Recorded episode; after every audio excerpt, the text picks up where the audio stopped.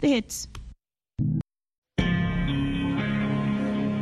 Kutoka studio 15 hii ni VOA Express.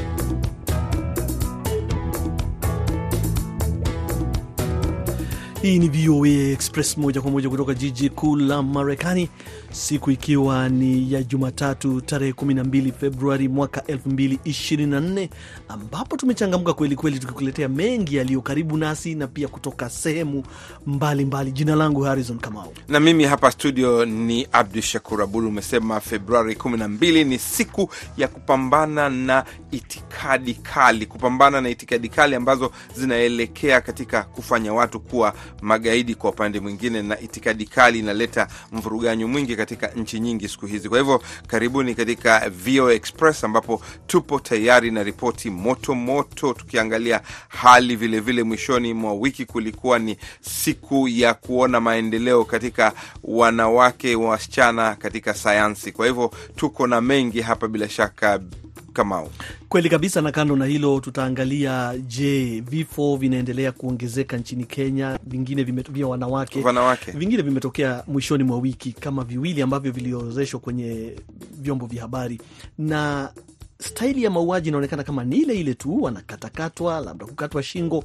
Lakini kando na hilo, je, ni baadhi ya tahadhari zipi ambazo zinahitajika kuchukuliwa hasa na wanawake no. wanapokutana na watu ambao walijuana kupitia mitandao ya kijamii? Tutasikia uh, wanawake wenyewe wakielezea labda baadhi ya tahadhari hizo. Ni jambo la kusikitisha, hatari kabisa. Hapa Marekani watasema hii kama serial killer au copycat. Mm, copycat ile. Lakini sasa pia tutaangalia baadhi ya mambo yanayovuma kwenye mitandao ya kijamii. Kwenye fani ya spoti kuna mambo yametokea mwishoni mwa wiki Afrika na hapa Marekani na, na pia kuna habari hata za tanzia zimetokea pia zikiguzia tu mambo hayo hayo ya riadha pia Riadha. tutaangalia na VOA kamwe haimaliziki bila muziki kama ilivyo Bila shaka tutapromosha muziki moto moto. Basi tusipoteze wakati, tuingie moja kwa moja katika ripoti ya kwanza, kama unatuambia hapa. Asante sana mwenzangu uh, Abdi Shakur Abud. Ni kweli kama ulivyotaja hapo awali, ni kwamba maadhimisho ya mwaka wa tisa ya siku ya kimataifa ya wanawake na wasichana katika sayansi yalifanyika mwishoni mwa wiki kote duniani.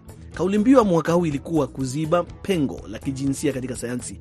Basi tangu mwaka 2015 ambapo Umoja wa Mataifa ulitenga siku hiyo ili kuhamasisha umuhimu wa wasichana na wanawake kushiriki kwa usawa katika sayansi, hatua kadhaa zimepigwa, lakini utafiti unaonyesha bado kuna njia ndefu ya kufikia usawa huo. Basi mwenzetu BMJ Muridhi amezungumza na mwanafunzi wa masomo ya sayansi katika chuo kikuu cha Dar es Salaam huko Tanzania, Fatma Amri, na kwanza kabisa akamuuliza tathmini yake kuhusu hatua zilizopigwa kufikia sasa. Uh, kwa upande wa Tanzania hali ya ujumla kuhusiana na wasichana na masomo ya sayansi ni kwamba wasichana wengi kweli wanasoma masomo ya sayansi vizuri tu, lakini wanakuwa wanarudishwa nyuma kwa sababu tu ya zile imani na tamaduni ambazo wamejiwekea wao kama wao, kwamba wanaamini mtoto wa kike ni mtu ambaye hawezi kusoma masomo ya sayansi. Mwisho wa siku anatakiwa asome masomo ya hati tu kawaida, na masomo mengine tu urembo, wanaona ni vitu vya kawaida. Lakini pia kuna zile imani ambazo wanaamini kwamba masomo ya sayansi ni magumu kuliko haya masomo mengine. Kwa hiyo kwa upande wa Tanzania, sawa, kwa sasa naona serikali inajitahidi kuwawezesha watoto wa kike katika kusoma. Kuna zile scholarship watu wanapewa kwa ajili ya kusoma masomo ya sayansi, angalau tunaendelea. Fatuma, kama unavyojua kauli mbiu mwaka huu ni kuziba pengo la kijinsia katika sayansi, na pamoja na hayo ambayo umeyazungumza kuhusu hatua zilizopigwa, ukiangazia suala hili kwa upana wake, ni kwamba huwezi kuzungumza kuhusu masomo na nafasi zilizopo na jinsi ambavyo serikali imepiga hatua bila pia kuangalia upande mwingine, nao ni ule wa baada ya kuhitimu. Je, sasa nafasi nazo zipo? Eh, kuna changamoto baada ya kuhitimu ambazo labda ni tofauti na zile ambazo wanakumbana nazo vijana wa kiume. Wanapohitimu wanakumbwa na changamoto nyingi sana katika soko la ajira. Unakuta msichana amesoma vizuri, ana elimu yake nzuri, lakini anapoenda kuomba kazi katika ofisi fulani anakutana na changamoto nyingi, hususan sio kwa mabosi, wafanyakazi wenzake. Changamoto zinakuwepo nyingi tena, hususan hizi taasisi za dini changamoto zinakuwepo nyingi sana, zinaangalia masilahi sana ya watoto wa kiume. Wengine mtoto wa kike ni mtu ambaye yeye anatakiwa yani afanye kazi tu, hakuna chochote cha msingi ambacho anatakiwa afanye, ni kazi yeye na kazi. Hata akipewa hela ndogo pia inabidi achukue, kwa sababu yupo kwenye taasisi ambazo labda inamkandamiza mtoto wa kike au inamchukulia mtoto wa kike kama ni mtu ambaye ni dhaifu. Kwao changamoto zipo, ukiachia rushwa za ngono zipo bado, japokuwa serikali inaendelea kupambana kuzitatua, lakini bado zipo, kwa sababu wanatatua zile zinazoonekana. Kuna zile ambazo zimejificha. Mtu una shida, maisha ni magumu, huna popote pa kukimbilia, na hali ya maisha jinsi mnavyojua kwa sasa ni ngumu. Kwa hiyo changamoto bado zipo katika soko la ajira kwa wanawake wale walipo. Ndio maana unaona shule au vyuo, watoto wa kike wanakuwepo wengi. Sawa, tumesoma masomo ya sayansi wengi, lakini kwenye ajira tunakuwa wachache kulingana na changamoto ambazo tunakumbana nazo. Naam, unasikia Fatma anakuambia changamoto bado zipo, na ni kweli, kila pale duniani unakuta kwamba kuna maendeleo makubwa yamefanyika katika sayansi na kuhamasisha wanawake, lakini mm -hmm. bado kuna kazi nyingi inabidi kuwarahisisha katika yale mitalaa ambao wanaweza kuwalazimisha watu kuweza kusoma kwa usawa sayansi na hesabu na, na mambo mengine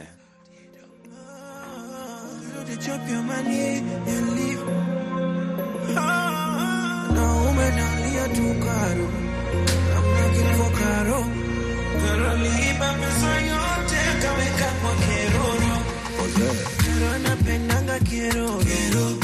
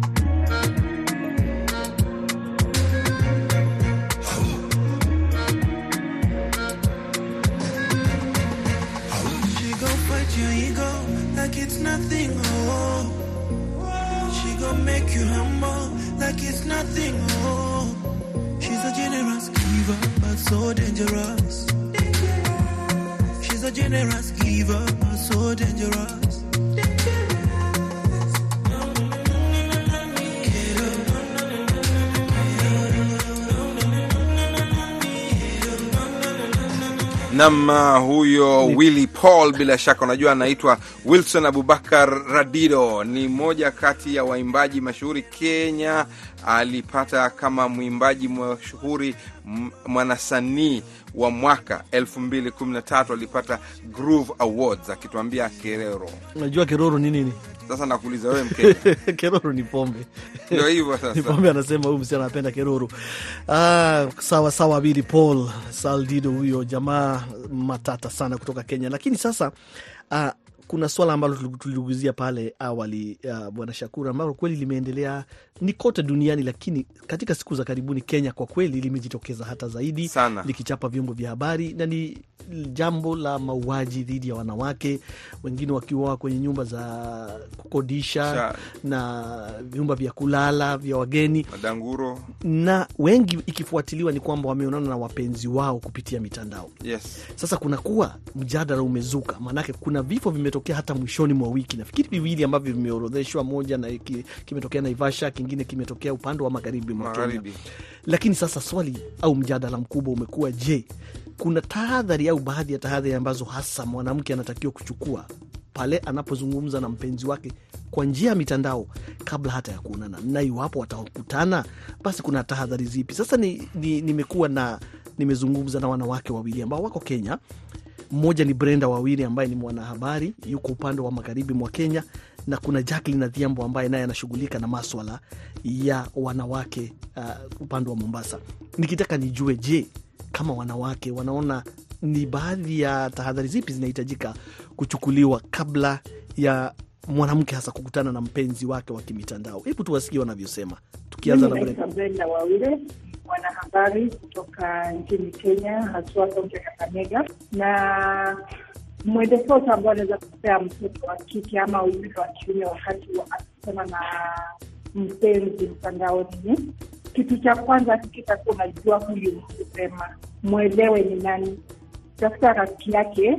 Akiwa na rafiki, ujue ni mtu wa aina gani. Kando na rafiki, tafuta familia yake, ako na dada, ako na ndugu, ako na mama. Ukishapata hivyo, utajua kwa ako na kwao. Sasa ukishapata kuwa familia yao inatoka wapi, hapo hivyo utakuwa umeelewa mtu kabla kwenda kukutana naye in person, kukutana naye ile yenye ni moja kwa moja. Na pia wakati mnaenda kukutana naye mara ya kwanza, naweza kuwa mawaidha kwa kutaneni mahali ambapo pana watu wengine, msiende kwa hoteli ama chumba cha kibinafsi. Kutaneni mahali kwenye pana watu wengine, mahali public kama hoteli ama uwanja wa kutulia, ambapo at least utakuwa unajua mtu ni fulani na in case of anything unajua kuwa ninakimbia hapa na pale kutafuta usalama wangu. Kabla ya kwenda kukutana na mjuze rafiki yako, huyu ni rafiki yangu, mweleze tu Karo mwenzangu, na nimekutana na mtu fulani na fulani mtandaoni, na tuna mpango wa kukutana mahali fulani. Ndiposa kitu kikitokea, rafiki yako atakuwa na uwezo wa kusema kuwa niliambiwa kuwa anaenda mahali fulani, na akajua mahala pa kwanza kutafikia na fulani, na ukashuku kuwa anaweza kufuata manini Unaona, wakati una- mtu- ma- watu wengi wana, wana wakifungua siku hizi mitandao za kijamii, wengine hawafungui na ile, yani si wao wenyewe, jambo la kwanza. Jambo la pili, wengine pia wanafungua kwa nia ambayo ni mbaya. Kwa hivyo tu kama mtoto wa kike, wakati unakutana na mtu kwa mtandao, inatakikana kwamba ujichunge, kwa sababu kulingana tu na hali yenye imekuwa, mauaji yamekuwa mengi, na kufikia sasa hivi hatujajua ni kwa nini watoto wanakufa wengine wanasema kwamba ni mambo ya ushirikina, wengine wanasema tu ni mambo ya kimapenzi. Kwa hivyo msichana tu atakana ajichunge, kwa sababu hatuna mbinu nyingine, maana hiyo hiyo shida inaletwa na mambo ya mtandao na maisha ya penye amefika, mtandao ni lazima. Kwa hivyo wasichana tu ajichunge yeye mwenyewe. Haya, Haya, unaona, basi ni kwamba msichana ajitunge kwanza, jukumu kubwa ni swala kubwa kabisa. Hata huku kumekuwepo hapo awali mitandao, watu najua pale, unajua tu kunatokana na hali nzito, hali duni ya maisha, alafu mtu anaingia katika mtandao ana, anarubuniwa na mtu mwingine, lakini kwa bahati mbaya wale wanakuja wanakuwa hawapati kile wanachotaka, labda wanamaliza maisha ya mtu. Lakini haya yanayotokea huko Kenya, hasa wanawake, kuna swala kwamba je, kuna watu maalum ambao wanafanya mambo haya au ni vipi? Lakini ni jambo la kusikitisha sana. Haya basi, tupate habari za kimataifa.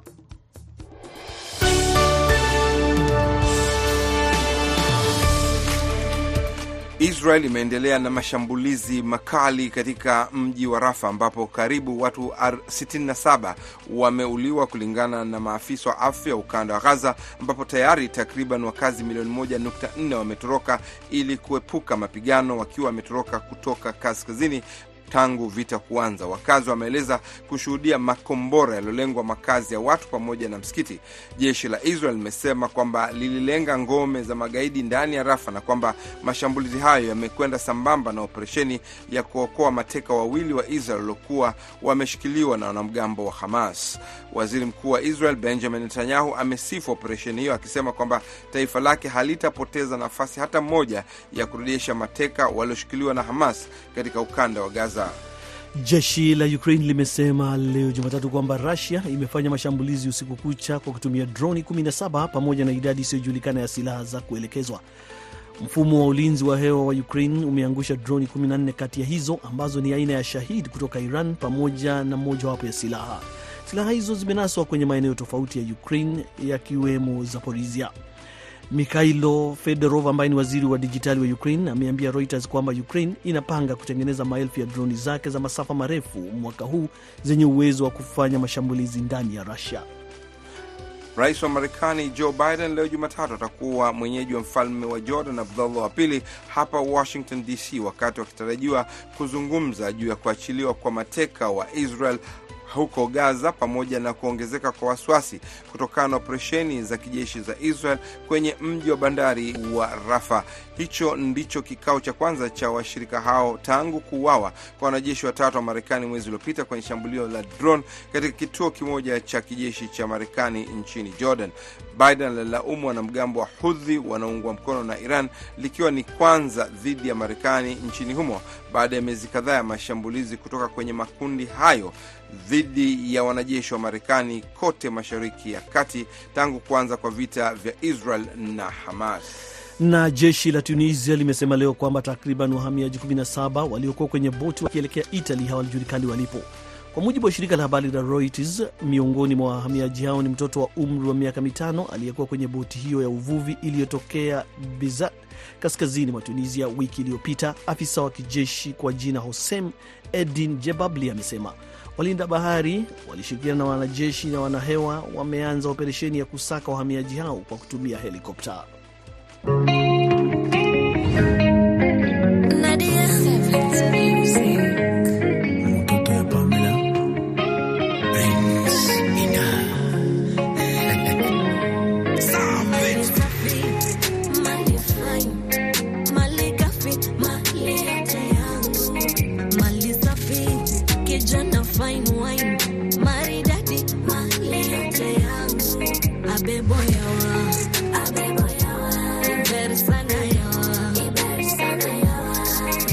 boy.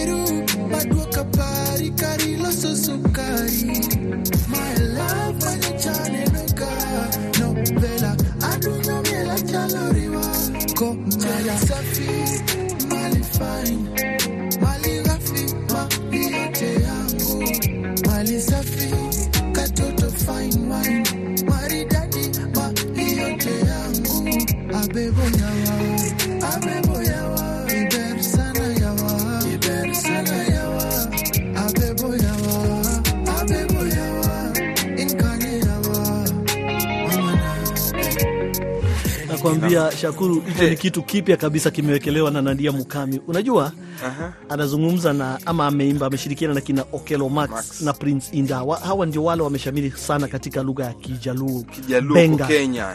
Benga music ya. Ndio wako juu zaidi. Sasa ndio maanake pale unasikia kuna mchanganyiko wa lugha kule ndani. Unasikia Kijaluo na Kiswahili imekaa Eh, vizuri. kuna- Nafurahi sana, unaona lugha inakwenda kitu kipya kabisa kipya kabisa, hiyo safi sana. Na huyu Nadia mwenyewe amezaliwa mwaka 1996 kizazi kipya hicho Kabisa. na anakwenda katika hali kubwa kabisa. Amewika nyimbo yake ya kwanza, barua ya siri, alikutolea mwaka 2015. Basi huyo ni Nadia Mukami. Safi sana, na ndipo sasa wanatufungilia kuingia kwenye barazani, ambapo sasa barazani tuliuliza, je, unafanya jitihada gani binafsi kujikwamua na tatizo la ajira katika eneo lako? Naam, hiyo shida kubwa sana, maanake unajua watu daima huwa wanasubiri kuona kwamba serikali au kampuni inakuajirisha, lakini unaweza kuwa ni mwenyewe tajiri ukajiangalia mwenyewe. Richard Kambale kutoka DRC anasema sisi wengi ni wakulima, tuna mambo ya ajira, hatujui bora tupate amani na mambo yataboreka. Kwa hivyo hao, huyu anazungumzia kwamba hata akiwa na fikra huko mashariki wamekuwa na vita muda mrefu, hawezi kufanya chochote. Uh, Zabron Mayongezo, kijana mkongwe, anasema yuko Beni, DRC. Anasema yeye huwa anaendesha bodaboda au kufanya taksi, angalau changamoto anazopitia ni nyingi mno maishani, lakini anajituma kwa namna hiyo. Juma Dunga anakuambia wa huko Dar es Salaam ni kuchangamkia fursa na kujiajiri mwenyewe, ndo njia pekee unaweza kujiokoa. Daniel Omari anasema yeye anachoma makaa, itakuwa ni Mkenya huyo na pia ana genge la nyanya na vitunguu hapa mtaani. Sijui kama ni mkulima, nafikiri kitu kama hicho.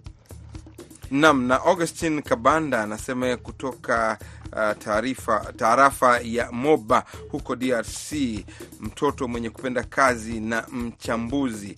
Anasema kulingana naye kazi anayoifanya ni kutumia mpesa kwa sasa bila huyu ameandika Kikongo kabisa Kiswahili cha huko, kwa hivyo ni kazi kwelikweli. Mchamba mchapa kazi anakuambia ndo njia pekee kuweza kujitegemea mwenyewe. Pius Muiru anasema binafsi anafanya ufugaji wa kuku. Hela kidogo anazopata kutokana na ujira wake kila siku, anahakikisha kwamba kuku wamekula vizuri. Hamna kazi nzuri huwa nzuri unapoifanya mwenyewe. Musa Yusuf anasema kujituma zaidi ndio, ndio siri ya juu ya kujikuta katika hali ya hatari, kujitoa katika hali ya umaskini. Pia unasema ukifikiria kisomo kina kizazi nacho, kisomo hakikupuzi wala hawezi kukuacha nyuma. Asanti sana kwa wote walioshiriki. Namwona kina Kidonation, Abduk Dada na Dikson uh, Donkoa miongoni mwa wengine wengi. Asante sana kushiriki barazani ya VOA Express kutoka jiji kuu la Marekani, Washington DC. Kama nilivyosema, ni kwamba mambo hayakwendi bila muziki, ambapo namwona. Nandi wakiwa na Alikino wanasema da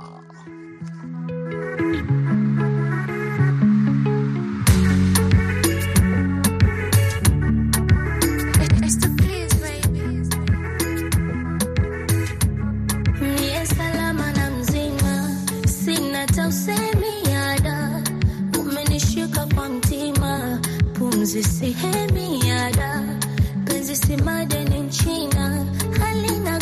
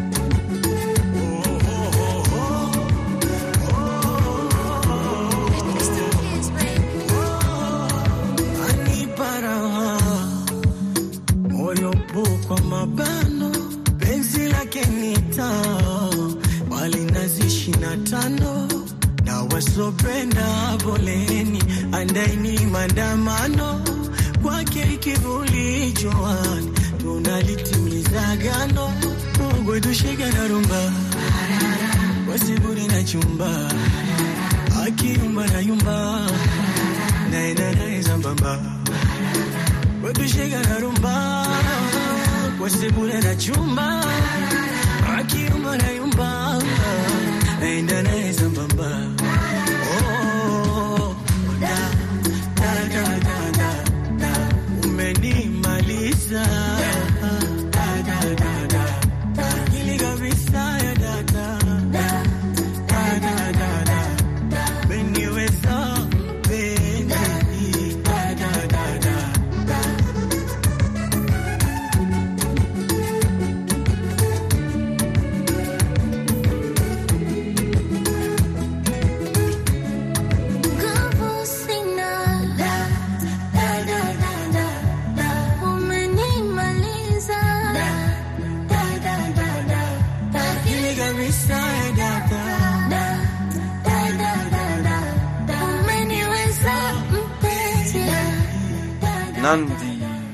Jina lake unajua, Faustina Charles, Mtanzania um, kutoka Moshi. Huyu ni mwimbaji bora kabisa kule Tanzania. Alipata tunzo ya African Music Award mwaka 2017 na 2020 kama mwimbaji bora mwanamke. Ndio mmoja kati ya waimbaji chipukizi huko Tanzania, na kama tulivyoona kwamba leo ameimba nyimbo hiyo, na sasa tunaelekea katika masuala mengine no. ambayo muhimu hapa kabisa ni kwamba tuelekee huko Kenya, ambapo watu walikuwa na majonzi na bado wanajaribu kuelewa kifo cha yule mwanariadha bingwa wa marathon Kelvin Kiptum, ambaye watu walikusanyika katika hospitali jana usiku Naam. na katika eneo ambapo waliofariki, maanake ajali ilitokea, alifariki pamoja na kocha wake. Kuna mambo mengi yanayozungumziwa kuhusu kifo hichi, na vilevile vile watu wameona kwamba